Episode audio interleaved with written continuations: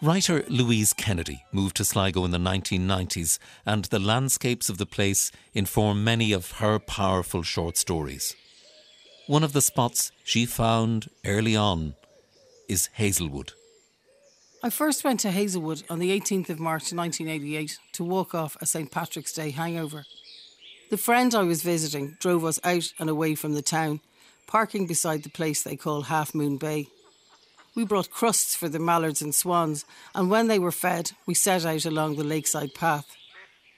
A sculpture trail had been installed a couple of years earlier, described as a dreamlike procession flitting across one's line of vision to the shores of Lough Gill. At the time, a South Korean company was producing videotapes from a 500,000 square foot factory nearby, and the sickly burn of molten plastic hung low in the air. Someone told me later that industry needs a vast supply of water, and the locals were glad of the jobs.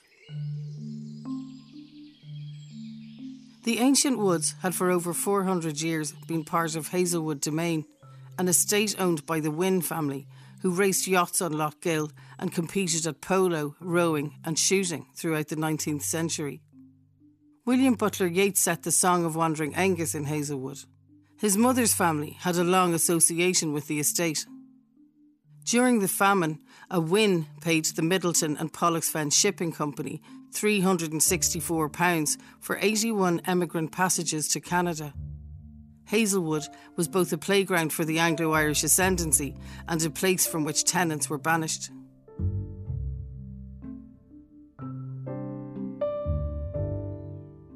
I moved to Sligo in the spring of 1999. I bought my first house, met a man, had a couple of children. They took their first steps in those woods, the soggy leaves and gnarly roots, delightful if difficult terrain for their weak feet. By then, many of the wooden objects had fallen victim to vandalism and the elements, but some remained. The imposing chariot a wooden man had once ridden had fallen away, and my children called the vehicless, squatting figure Toilet Man. Three carved mushrooms of different heights at the end of the bluebell path were markers of their growth spurts. As the ailing sculptures were removed, I distracted my children from the loss with the magical things that grew there broom rape and puffballs and ferns. Yeats begins his poem I went to the hazelwood because a fire was in my head. I can't claim to have been similarly inflamed when I set a short story, Wolf Point, in Hazelwood's dappled glades, but the place had got in on me. As my fictional woodsman goes about his work, the forest gives up eerie structures. Algae slicked statues, Victorian follies, and the remains of tiny bothies the peasants lived in.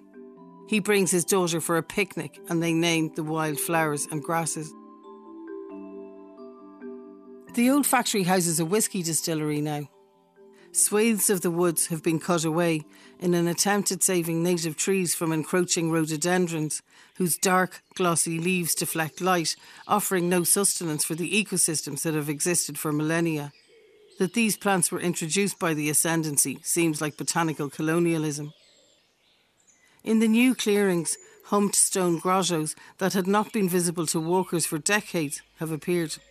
It seems that some of the follies I imagined were there all along.